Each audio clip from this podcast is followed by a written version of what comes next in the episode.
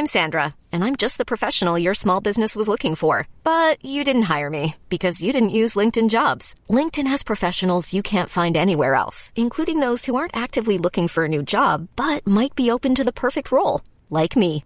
In a given month, over 70% of LinkedIn users don't visit other leading job sites. So if you're not looking on LinkedIn, you'll miss out on great candidates like Sandra. Start hiring professionals like a professional. Post your free job on linkedin.com slash achieve today.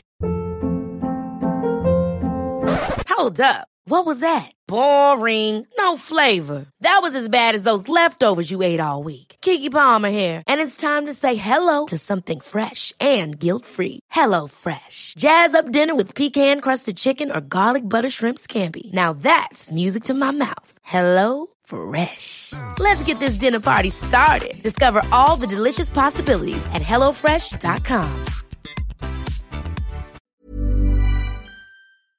This is Little Atoms, a radio show about ideas and culture. With me, Neil Denny. This week, it's the 700th episode of Little Atoms, and Jonathan Meades returns to talk about his new collection of journalism, Pedro and Ricky Come Again.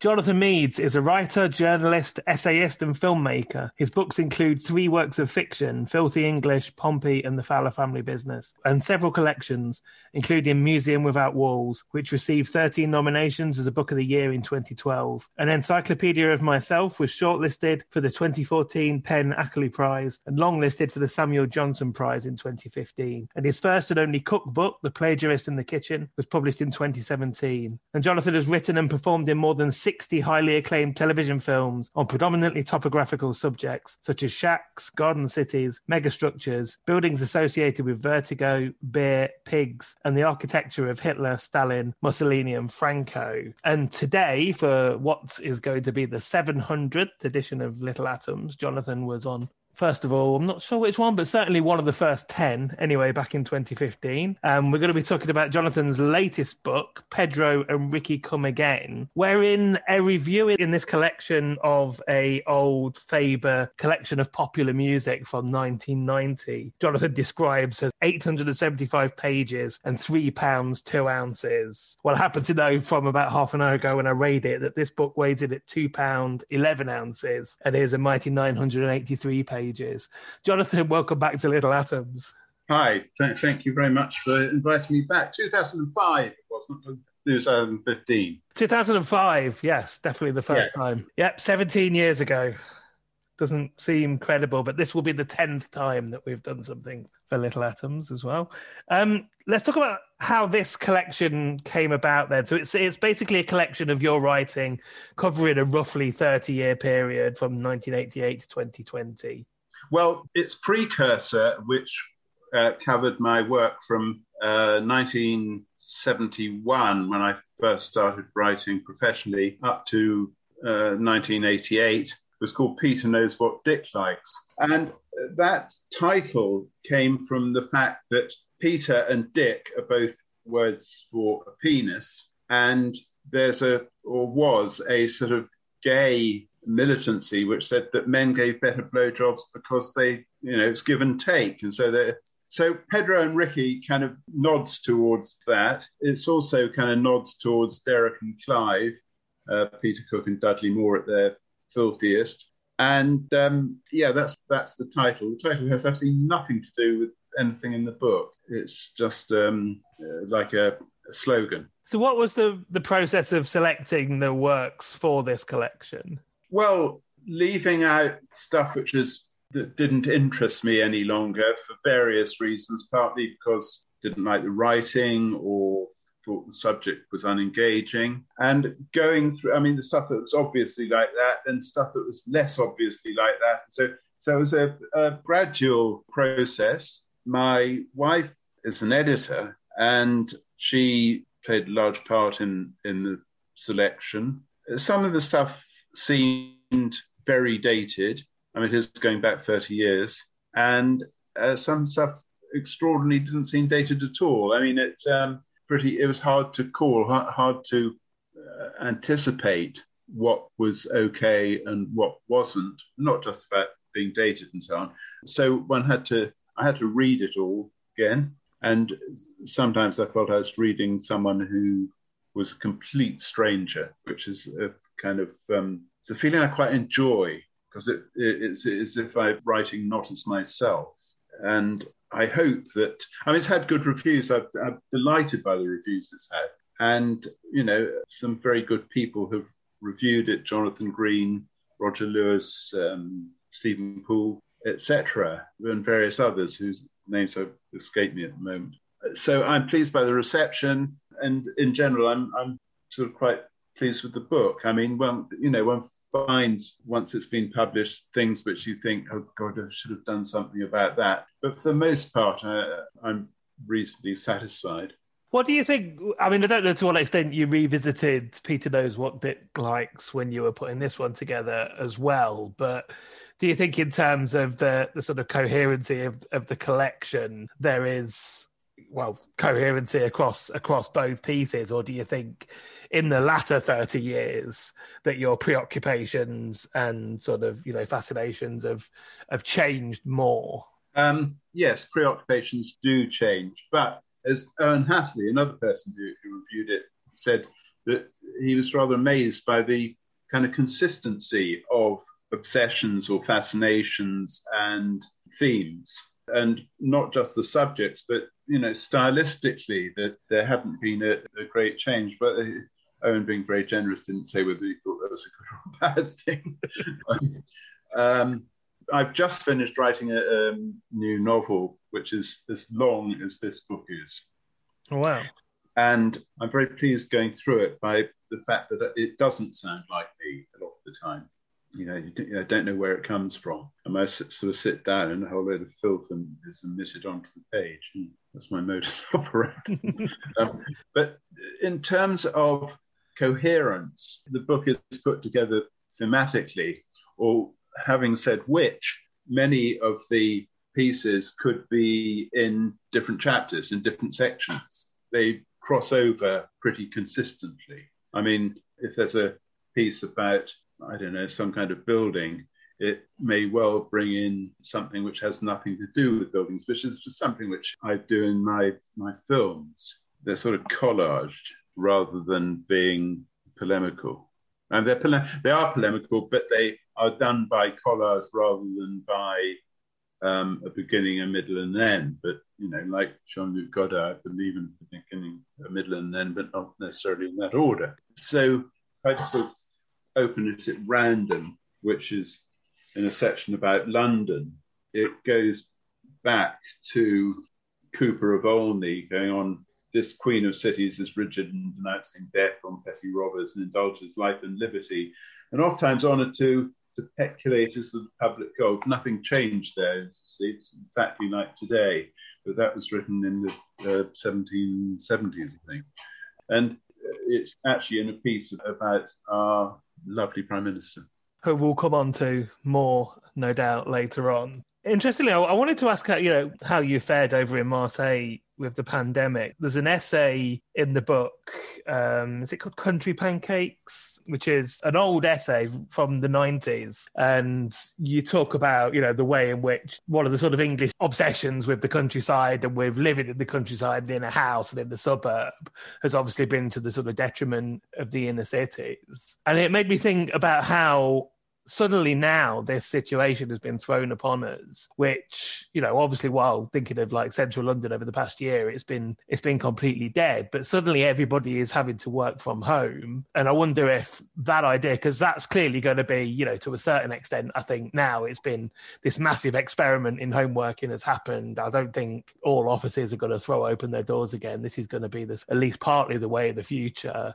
And i wonder if that might have some sort of effect on inner city living again? Well, I think it, that various questions here. One is that the the French model, for as long as one can remember, is that the inner city is on the outside of the city. No, the inner city, the actual core of the city, mm. is where quite affluent people live. Yeah, and, and, and what we call the inner city is on the, is the ring on the outside.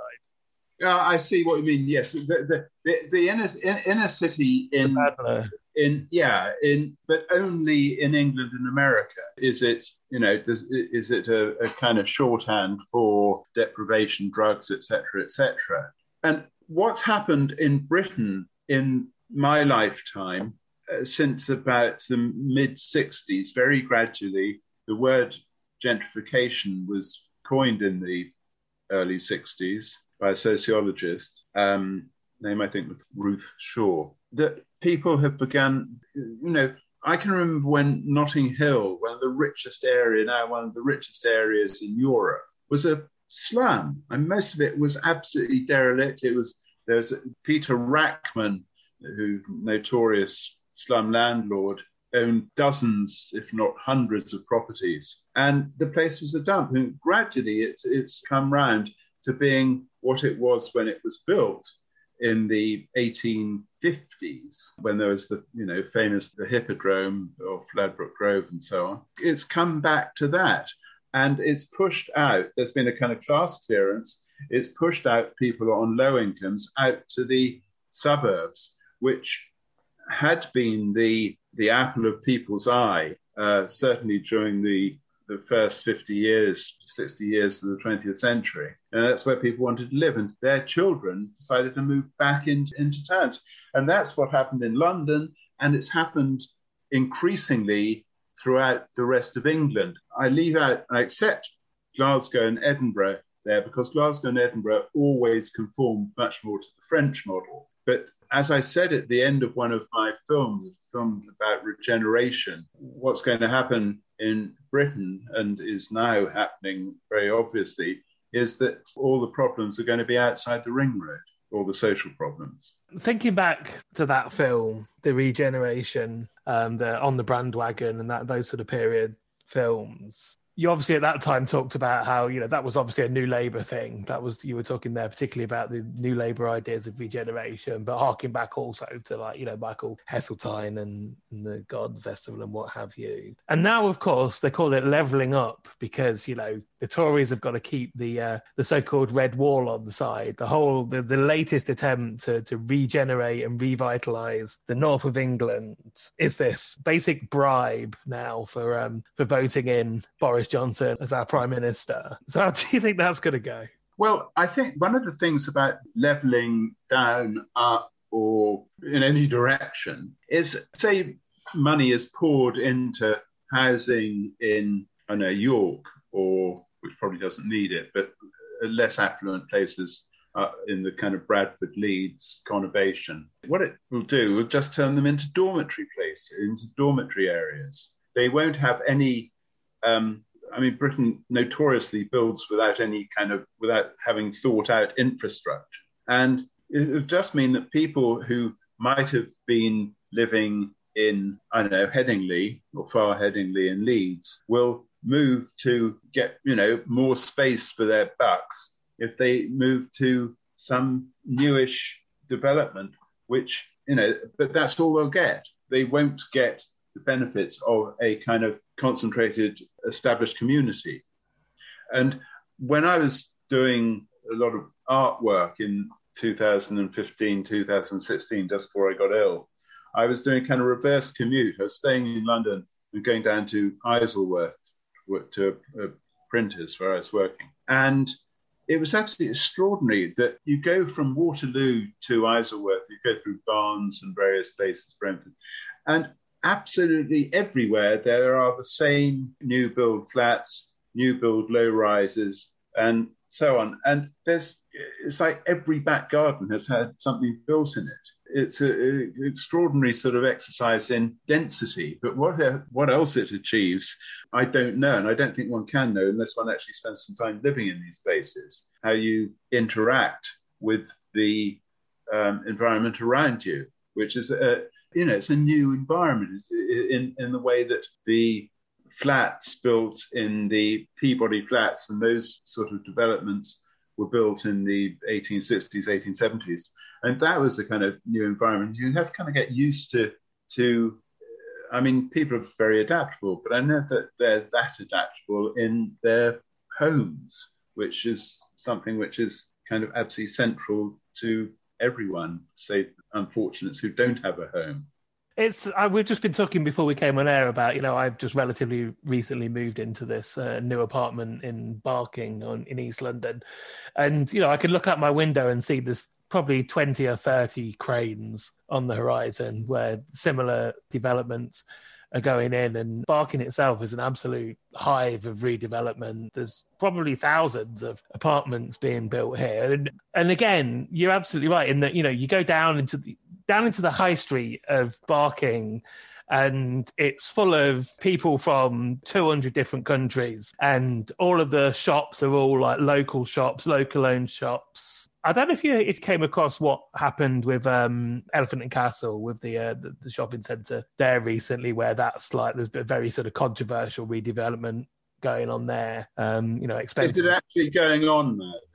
Yeah, yeah, it's it's, it's going on. The, the, yeah, the shopping centre's closed now. It's it's basically closed to be redeveloped. It's been talk, it's been talked about for so many years. I mean, yeah. we lived we lived near there till ninety. We moved here 50, 15, we moved to France 15 years ago. So and what, what you have down, you know, what you have down in the street here is there's a community. There is definitely a community with local community shops, and all around that are these expensive apartments being built for basically for city workers. And there seems to be on the one hand, no new facilities for the people that already live here. On the other hand, no particular and gentrification is the word. I am part of that gentrification, unfortunately, but no sort of obvious. Apart from the buildings, there's no you know nice coffee shops. There's no nice bars happening yet or anything. So it seems like you know they're redeveloping the town massively, but it doesn't have the feel of somewhere that's like somewhere in the London, like Shoreditch or Hackney or something would. Yeah, but I mean, it's not just Barking; it's just absolutely yeah, everywhere. Yeah, everywhere. everywhere. I mean, and um, you know, the volume builders have kind of, you know, having a very, very good time indeed. Not least because when he was mayor of London, Johnson just overrode planners who knew what they were on about and put through literally hundreds of schemes which will be built when the volume builders who own the land think it's a suitable time. And yes, that pocket will, you know, build it very quickly because there'll be demand in such and such place. I mean, um, one saw it a lot in when we left London. We left kind of cranescape. I mean, the cranes everywhere, as you were saying. Millions of people have lost weight with personalized plans from Noom, like Evan, who can't stand salads and still lost 50 pounds. Salads, generally, for most people, are the easy button, right? For me, that wasn't an option. I never really was a salad guy. That's just not who I am. But Noom worked for me. Get your personalized plan today at Noom.com. Real Noom user compensated to provide their story. In four weeks, the typical Noom user can expect to lose one to two pounds per week. Individual results may vary. Ever catch yourself eating the same flavorless dinner three days in a row? Dreaming of something better? Well, HelloFresh is your guilt-free dream come true, baby. It's me, Keke Palmer. Let's wake up those taste buds with hot, juicy pecan-crusted chicken or garlic butter shrimp scampi. Mm. Hello Fresh. Stop dreaming of all the delicious possibilities and dig in at HelloFresh.com. Let's get this dinner party started. Hey there, it's Michelle Norris. I'm host of a podcast called Your Mama's Kitchen. When I travel, I'm usually looking for a way to find a taste of home when I'm not at home. And one of the things I love to do when I am at home is entertain. And Airbnb allows me to do that. When I was in California recently, I rented a house that had a great kitchen. And when we were sitting around the table, we we're all thinking, we're in someone else's house. Someone could be in all of our homes as well. If you have a home, but you're not always at home, you have an Airbnb. Your home might be worth more than you think. Find out how much at airbnb.com/slash host.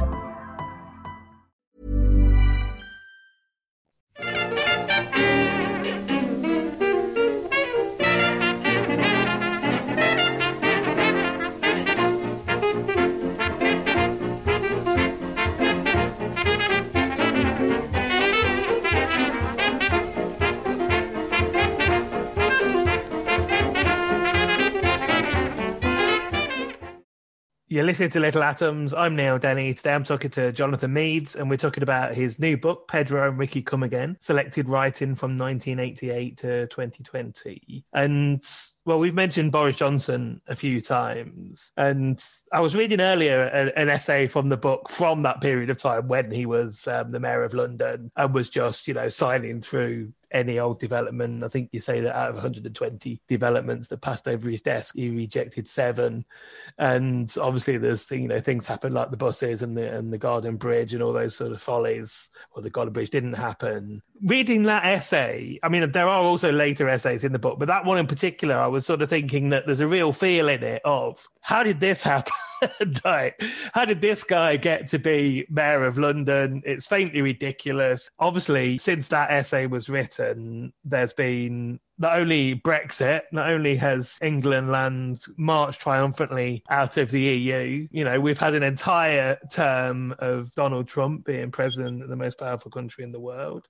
And now Boris Johnson is our glorious prime minister. How did that happen?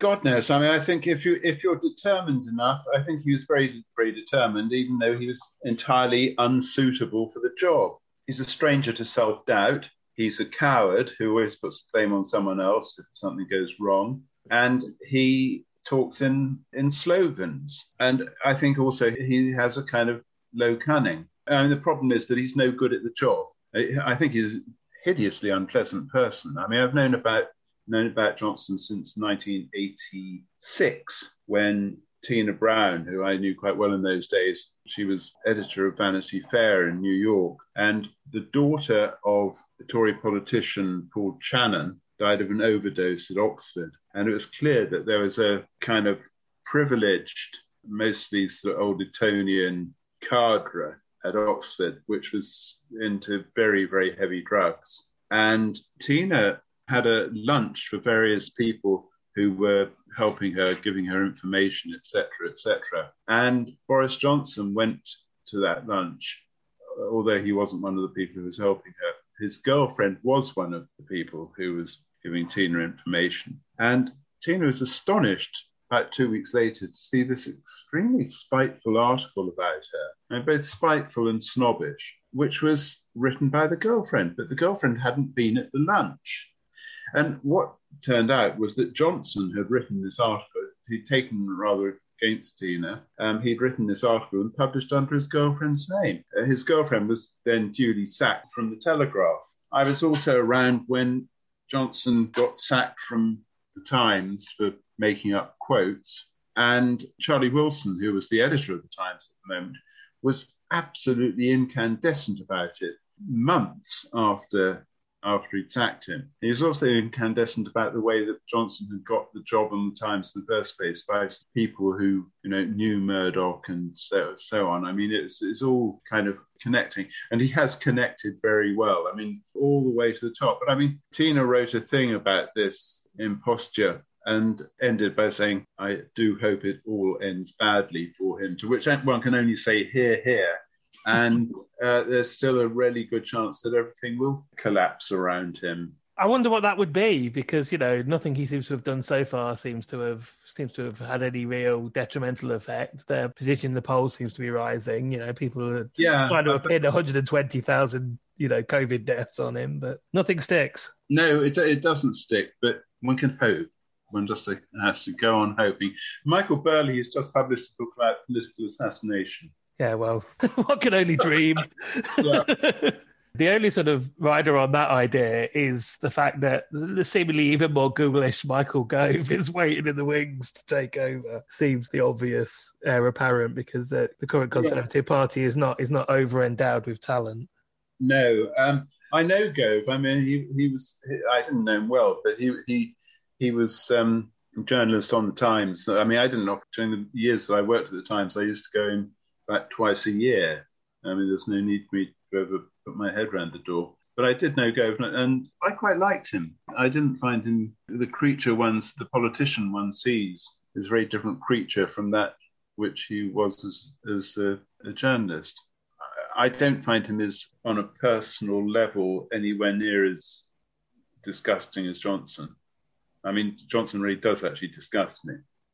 One of the preoccupations in your writing, I mean, beyond, you know, earlier than this book as well, and the TV shows, um, certainly reading some of the older essays back from the, the early 2000s in this book, one of the major preoccupations has always been nationalism and the sort of misuse of nationalism, and particularly Little England and nationalism, which, again, you know, perhaps reading some of these essays back in the early 2000s might have seemed like perhaps a little bit of an, an eccentricity on on your part. Obviously, you know, nobody could have foresaw necessarily how bad things were going to get. And, you know, obviously, again, as I said, now we're standing alone against the um, the old enemy of Europe. And I wonder what the whole Brexit debacle looked like from the perspective of the continent. I would say that in France, it was regarded as um, I think the French were very bemused by it. They couldn't understand the logic of it, and they couldn't understand this kind of suicidal idea that the British had collectively gone for. And also, of course, there's the, the fact that, you know, when, when you commit suicide, it's quite good manners not to take your neighbor with you. um, and bemusement. But it wasn't that sort of bemusement which you, know, you might think, oh, the, you know, these these crazy British, they're so eccentric, eccentric, and so so so odd. It wasn't like that. It was it was a, a slightly more bitter uh, sort of feeling, and I think the French and perhaps other countries were kind of worried about the knock-on effects of it and the boost it might give to to nationalism in countries which uh, where it is a a threat. I mean, Holland, Belgium to an extent, Germany, especially in the north, um, the north of the former East. And I don't think that has really come to pass, although there is there is certainly a feeling that it, it was that Brexit, apart from anything else, was extremely selfish. I read recently in, a, in, an interview you did about the book with Owen Hatherley that you think that there'll be no more films now obviously we've seen the the gradual diminishment of of BBC Four over the years to the extent that they're not commissioning anything. Again, you know what is happening to the BBC? That seems just a absolutely fatal act to do to cut off one of its uh, one of its best arms, BBC Four. Yeah, I don't know. I don't, I, there's hardly anyone left at the BBC who I know. I don't think anyone at the BBC knows who I am. So, you know, because I, I was always fairly peripheral I mean, well, perhaps not in the 90s, but I mean, I, um, and I don't think the 90s was my best stuff, but I was on all the time. But now, I mean, I don't think they'd have any idea who I was, and if they saw my stuff, they wouldn't understand it. There's no kind of populism in my work, and it's um, it's completely outside the scope of BBC no, I mean I don't, I don't, I, I don't actually see much BBC stuff. I mean I get it, but I, I don't watch it. And BBC Four was pretty much all we were watching, and um, yeah, and it. Well, I think it's very sad and incredibly mm. short-sighted. But I mean, the, the new director general of the BBC was a marketing manager of a fizzy drinks company. I mean, Pepsi Cola, and you know, it's not like he's the kind of marketing manager of Chateau d'Yquem or something like that. I mean, you know, it's just it's just a fizzy drink, and he's called Fizzy Timmy. I, I can't, um, you know, he obviously has a particular uh, low-level vision for what um, BBC should be, and he's um, being he's instrumenting it.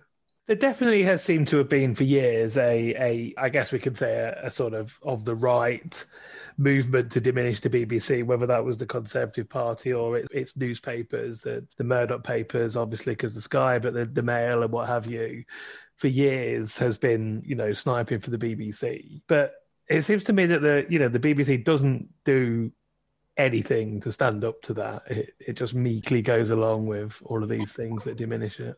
It's real yeah, the, the, thing is, it doesn't, it, you know, it could very easily fight back and say, look, for every sort of Jimmy Savile or, you know, the grotesque Cliff Richard intrusion, um, you know, I mean, for and Lord McAlpine, who was accused of paedophilia. I mean, all all this stuff. The BBC should just say, you know, think of um, the endless crimes of uh, the Murdoch press, listening to the messages on a dead child's bone. And these people are all absolutely guilty.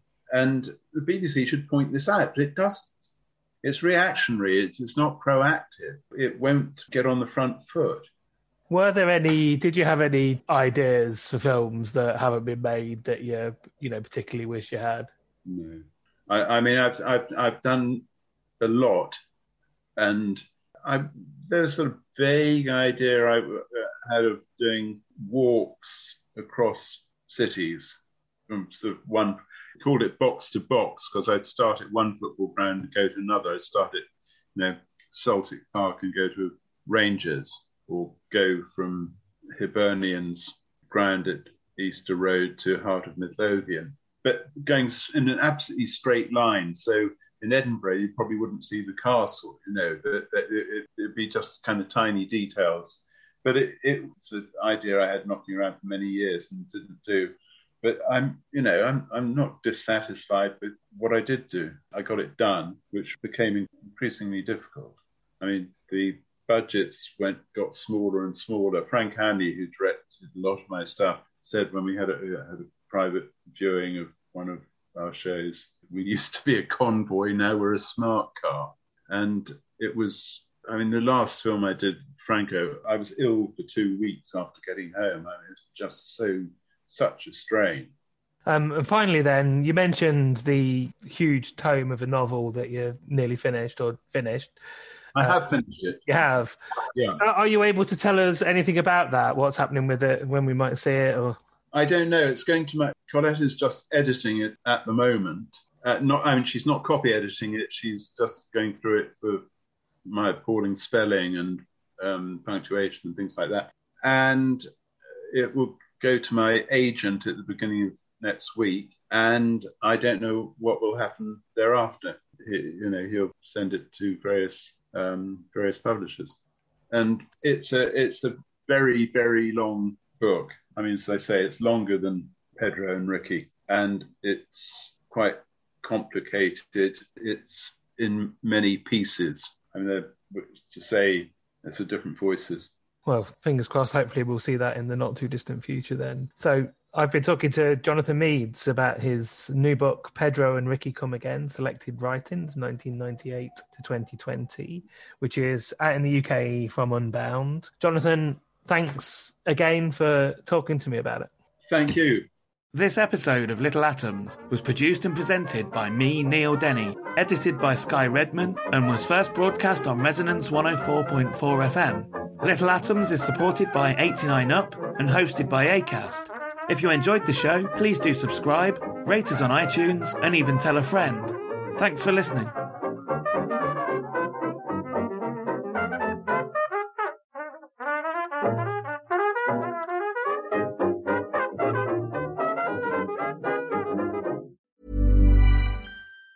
Planning for your next trip? Elevate your travel style with Quince. Quince has all the jet setting essentials you'll want for your next getaway, like European linen premium luggage options, buttery soft Italian leather bags, and so much more. And it's all priced at 50 to 80% less than similar brands. Plus, Quince only works with factories that use safe and ethical manufacturing practices. Pack your bags with high-quality essentials you'll be wearing for vacations to come with Quince. Go to quince.com slash trip for free shipping and 365-day returns. Hey, it's Paige DeSorbo from Giggly Squad. High quality fashion without the price tag. Say hello to Quince. I'm snagging high-end essentials like cozy cashmere sweaters, sleek leather jackets, fine jewelry, and so much more. With Quince being 50 to 80% less than similar brands. And they partner with factories that prioritize safe, ethical, and responsible manufacturing. I love that. Luxury quality within reach. Go to quince.com slash style to get free shipping and 365 day returns on your next order. Quince.com slash style.